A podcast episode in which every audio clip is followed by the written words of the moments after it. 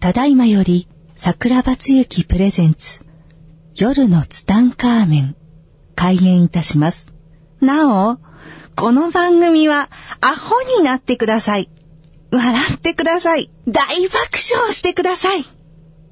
アホと素直と行動力が世界を救う。夜のツタンカーメン開演です。はい、皆さんこんばんは。こんばん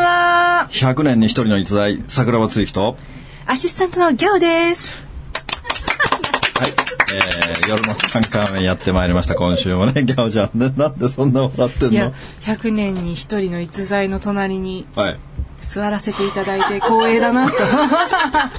思いまして。もうそのギャオのバカにしてる感が半端ないね。そんなことないですよ。本当にね。いやいや、先週、すごい反響ですよ。いや、素晴らしかったです素ね。晴らしかったです感動しましたね。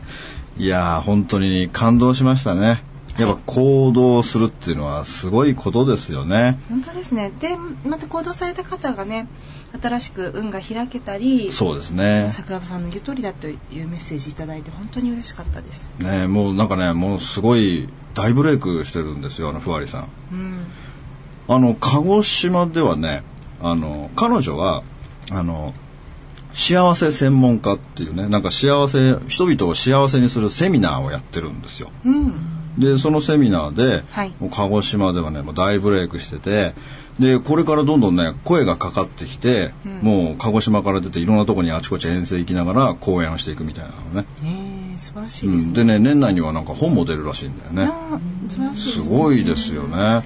もう大ブレイク間違いないですね。本出されるとき来てもらいたいですあね。、そうですね。ゲストで来てもらいましょうかね。よろしくお願いしますはい、よろしくお願いしファイさまんす待ね。ってますはい。ということで、えー今週はね、はい何の話をしようかなと思ってたんですけども、はい何の話にするんですか逸材。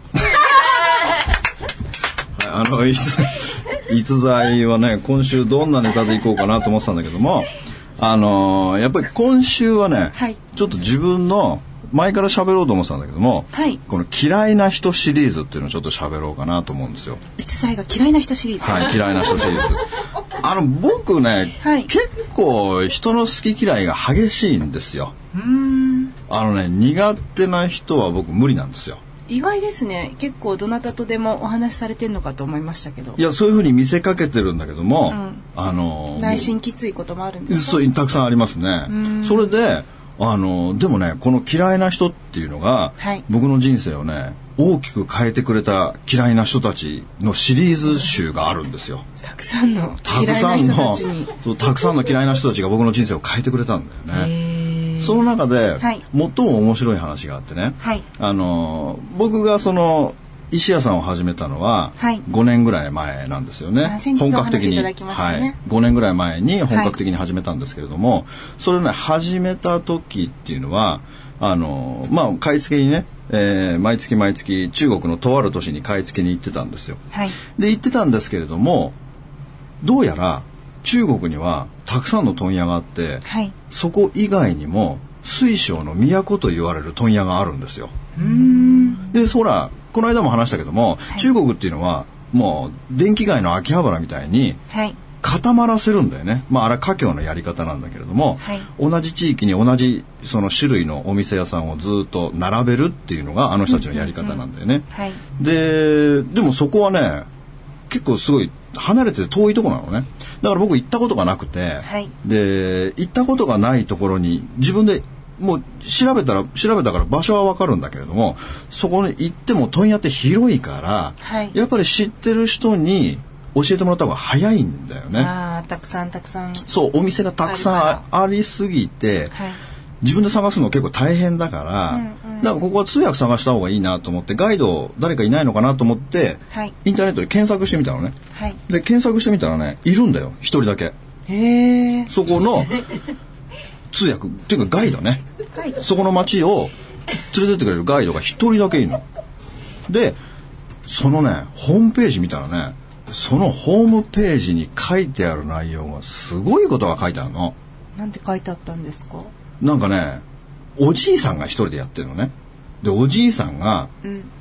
そのなんかもうね、ベランメイク長のホームページなの。へえ。日本人は、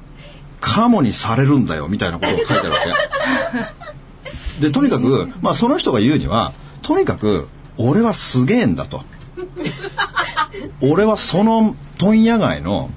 主だぞと。で主、うん、で普通のガイドとか通訳とか連れていくと大体ねガイドとかっていうのは大体ねあのボルんですよ。 うん例えばお店に行った時に例えば100円のものを買おうとしても150円ですとか言うんですよ。なんででなんでっていうそれはもう話がその店主と話ができてるんですよ。だから要するにバックマージンが入ってくるんですよ。なるほどなるほどだからそのバックマージンで彼らは生活してるわけですよ。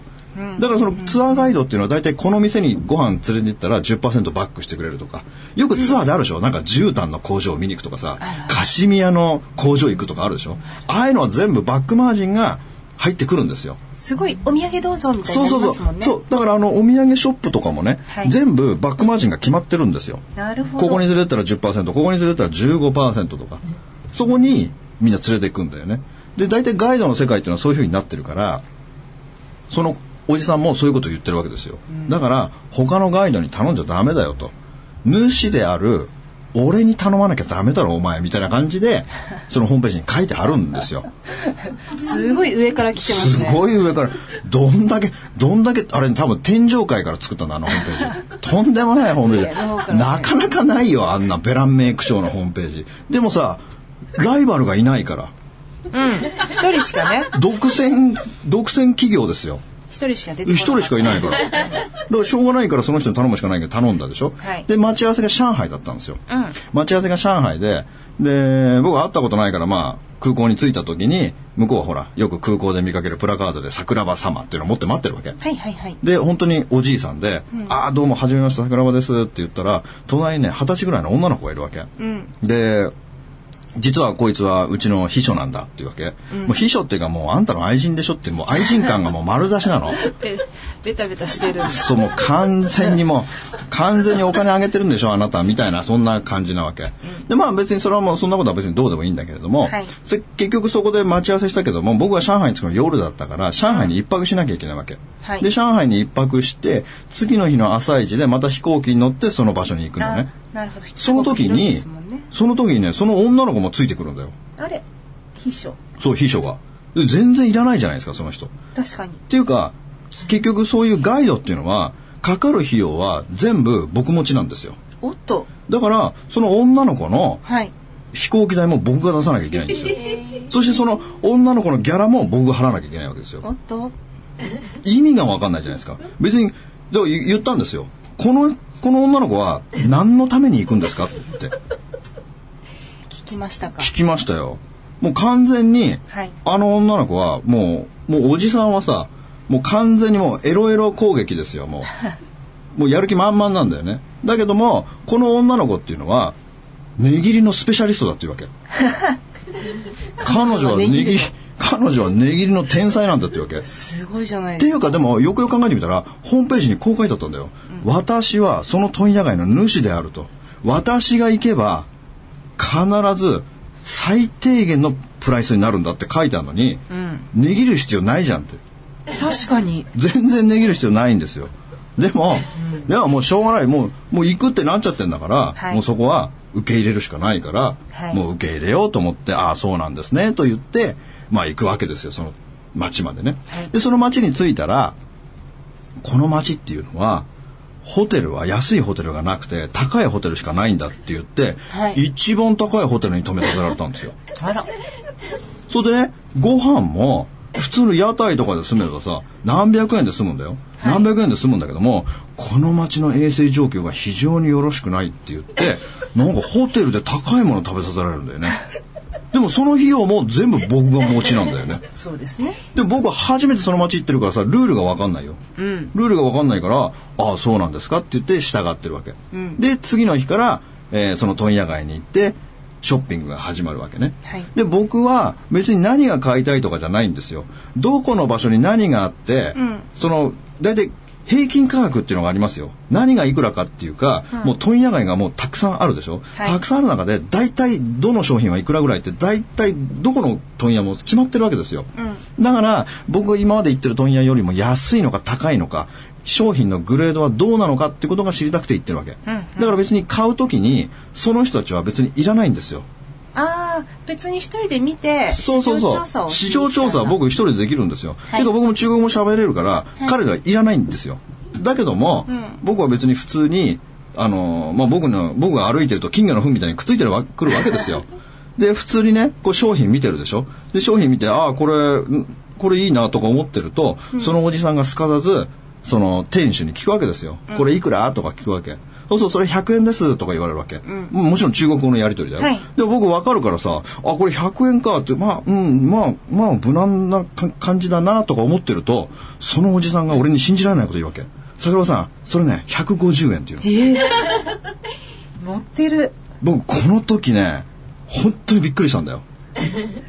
えって聞き直して、え、え、いくらですかって言ったら、150円っていうわけ。喉まででかかった よ。俺わかるよ、100円ってって。うんだけども、まあいいやと思って黙ってたの。黙って、そういう問屋を、問屋街をこう歩いてって、はいどこのお店に行っても別に僕が聞くまでもなく、おじさんが聞くわけですよ、店主に。これいくらとか言って。で、それは200円ですとか言って必ず300円とか俺に言ってくるわけ。うんこれひどいなと。あそこにちゃんとホームページに書いてあったよ。どのガイド、ガイドは絶対にボルから、ガイドは選ばなきゃいけないと。確かに書いてあった書いてあるにもかかわらず自分がボリマックスなんだよベイマックスじゃないんだよボリマックスなんだよ信じられないよそれでね次々と問屋を回っていくでしょ回っていってずーっと同じことするわけですよだからもうちょっとずつ持ってくるん持ってくる持ってくるで結局でも途中から俺嫌になって、はいすいません僕も一人で見るから大丈夫ですよってだからあの僕単独行動しますけどもあの何時にどこどこって待ち合わせしましょうって言って、まあ、問屋街はさものすごく広いから、もう丸いみたいな感じだからさ、んあの中を練り歩いて、まあ、時間を待ち合わせの時間を合わせて、じゃあ何時にどこでみたいな感じでそういう丸いみたいなビルがさこういくつもいくつもいくつもあるから、うんあの、ゆっくり見て回る時間もないぐらいなんだよね。で、一人で見て、で、あ、この街はこの商品が強くて、こっちの商品が安いんだなってことがだんだんだんだん分かってくるわけ。うんで、えーまあその日はそんな風に終わるわけ。で、今度は2日目になって、また今度違うエリアに行くわけね。で、違うエリアに行って、また初めは金魚の糞みたいにくっついてんだけども、あのーまたこう商品を見てたりするとさ、いくらとか聞くわけ。 うんで、向こうがさ、例えば50元とか言うとさ、あの、70元ですとか言ってくるわけ さ。こうほんとほんとこの人すごいなって思いながらいるわけ。はいでもうもうなんか僕さ、イライラしてくるわけですよ。そうですなんかそういうさ、波動の人と一緒にいたくないんですよ。うんで、いや、僕、大丈夫です。もう、ここから先また一人で回るんで、大丈夫ですって言ったら、あ、そうなの、わかったわかったって言って、喜んでそのおじさんたちは消えていったわけ。はいそしたら、そのおじさんたちはそのおじさんたちで、自分の買い付けをしてるんだよ。あそうそう。自分たちは自分たちで買いたいものがあるんですよ。で、要するに、僕が買ったら、あの人たちはバックマージンもらえるわけですよ。はいそして、そのバックマージンっていうのは、結局彼らが買い物するお金に回るわけですよ。なるほどっていうか、このビジネスモデルすごいモデルだよ。確かにだって自分たちは、1円もお金使わないんだよ。移動もね移動宿泊も、宿泊も、ご飯も、全部タダなわけ。はい僕が出すからね。あすごいそしてさらに僕がたくさん買えば買うほど、お金が入ってきて、自分たちが買い付けたした商品さえタダになるわけ。えー、やだすごいビジネスモデルだよ。うんで、もうなんかほん、で、二日、丸二日回って、僕大体分かったんですよ。市場調査そう、地上調査もも大体終わったんですよ。はいそれで、次は一人で来ようって思うわけ。で、実はそうですね3日間あるから、うん次の日の朝、僕ね、もうホテル帰った時も嫌になっちゃって、もうなんか顔を見るのも嫌になっちゃったの ね。だから、ひどいからねそう、ひどいから。だから3日目の時に、はい朝もう僕これで大体分かったんで僕もうこれで帰るんであのあとはもう大丈夫ですっていうつもりでいたの3日目の朝はいでなぜか3日目の朝ホテルのロビー行くでしょで荷物持ってさあのガラガラでスーツケースを持って、うんで僕このまま空港で帰りますみたいな感じで言おうと思ってもちろん朝会うから挨拶でしょおはようございますって挨拶でしょ、その挨拶してあおはようございますって挨拶したらあ向こうもおはようございますって言った時に、なぜか僕の口から出てきた言葉が今日もよろしくお願いしますって言っちゃったええもう嫌だって言ってたじゃないですか。これねうん。今でも意味がわからないあんなに嫌だって言ってたのに。もうね桜庭つゆき最大のミステリーだねよろしくと言っている俺の口が。そうあれは僕が言ったんじゃないんだよ言わされたんだよそれでタクシーに乗り込んで首をかしげながらタクシーに乗ったんだよ下せぬと。あれって な帰るつもりなのに口から出てきた言葉が「今日もよろしくお願いします」だよ、で3日目また自分の行ってないエリアに連れてってくれたわけあ、よかったですね、それは。そうでそこでうん1軒目に入ったところがはい。なんと社長が日本語が喋れるんだよ日本に、はいえーっと3年ぐらい留学してたんだよええでこの社長日本語喋れるから僕と普通に日本語で会話してるでしょ、うんでもおじさんたちは僕2日間何にも買ってないわけあ、確かに。だから何にも買ってないからすごく買わしたいのちょバっッとクでもマージンバックマージンちょっとでも欲しいから、うんで日本語で僕とその社長が喋ってるでしょ喋、ってるとそのおじさんが中国語で中国語で俺と喋ってくれってことを言ってるわけうん。だからお前は日本語喋るなとうん。俺と中国語で喋るとでこいつにたくさん買わせるから一体あんた俺にバックマージンいくらよこすんだいっていうか交渉してるの俺の横で聞こえちゃってるのに全ね。部丸分かりですよものすごい腹立って、んだけどもうこうグッと我慢するわけですよ、うんグッと我慢してこいつムカつくわって思いながらでも、うんでもこれ全部意味があるわけですよ、全て現象には意味があるから、ここはなんかなんか意味があるんだなと思いながらグッと我慢していたわけですよいやでーですけどね。まあそれはそれで終わって、うんまあ、全部の工程が終わったわけですよ三日間。 3日間の工程が終わって、はいで結局僕ねその人に二十何万か払ったんですようん。 3日間のコンサル料とか、飛行機代なんだかんだなんだかんだで二十何万払いましたよ、うんうんで二十何万払って、まあ、東京に帰ってきたで、はい帰ってきて結局僕はあのその日本語が喋れる社長のところにねその社長ねいいものいっぱい持ってたのあの、す水晶とか。そうそう水晶商品がそう素晴らしかったです。素晴らしかったのね、だからで人柄も素晴らしかったから、もう一回あの社長のとこ行こうと思って次の月に今度は一人で行ったわけ、うん。一人で行ってで社長にお話しさせていただいてでそしたらねその社長がこんなこと言うんですよ「あの桜庭さんね」って、あなた先月連れてきたあの通訳の人ひどいよ」って「あの人ね桜庭さんにたくさん買わせるから、俺にバックマージンいくらよこすんだ」っていうね交渉してくるんだよ俺にあの人とは絶対に付き合っちゃダメってことを言うわ け。はい。で僕その時言いましたよ「いや社長ね実はね僕全部分かってるんです」ってそしたら社長がびっくりして「うん。なんで分かってんのに一緒にいるみたいなこと 言う急にそれっぽくなりましたね。それでね「いや社長実は僕は分かってたんです」って、でも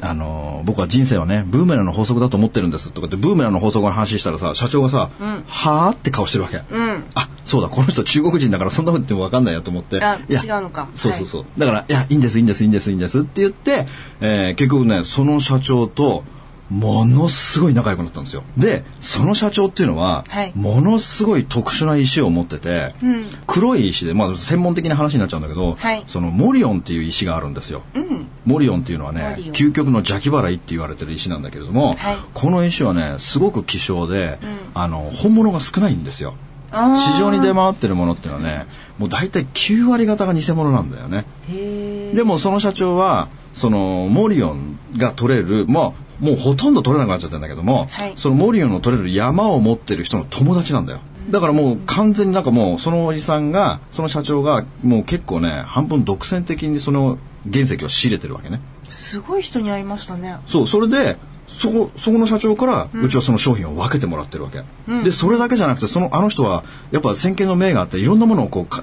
開発というか、あのいろんなもの新しい商品を見つけてくるんだよ、はいそれを僕にね一番優先的に渡してくれるのへえ。だからねあの人がいなかったら、うんうちの会社成り立たないんだよ今でもあアメリがアメリは成り立つのは、うんあの方のおかげなんだよ。あの、毎年、あの、そら中国の旧正月ってのは2月なのね。はいで、家族が男の子と女の子がいるんだけれども、だからね、毎年毎年そのご家族の方には、あの、ユニクロの服が好きなの ね。だからユニクロの服をね、たくさん買ってね、毎年その旧正月の時は送ってるんだよね。でもよくよくよくよく考えてみると、はいその通訳のそのおじいさん、このひどかったおじいさんのおかげなんだよね。あの人がいなければ、その社長とは出会えてないんだよ。本当ですねそう。だから、でもね、もっと不思議なのは、僕は3日目になったって帰ろうと思っていたのにもかかわらず、うん思わずよろしくお願いしますと言ってしまったっていうのは、そっから結局、お前帰っちゃダメだよってことなんだよね。ね合わせようとするそう力が働いてそうまなんすでよねすよだから帰らずにうんタクシーに乗り込んでしまって、あれと思いながらだけどもその社長と巡り会えたことで僕の人生がまた大きく変わっていくんだよねすごいだから本当に現象っていうのは本当に仕込みだなっていうのはすごくよく思うんだよねだってそのおじさんはありえないしいやありえないですよ本当にそれでね、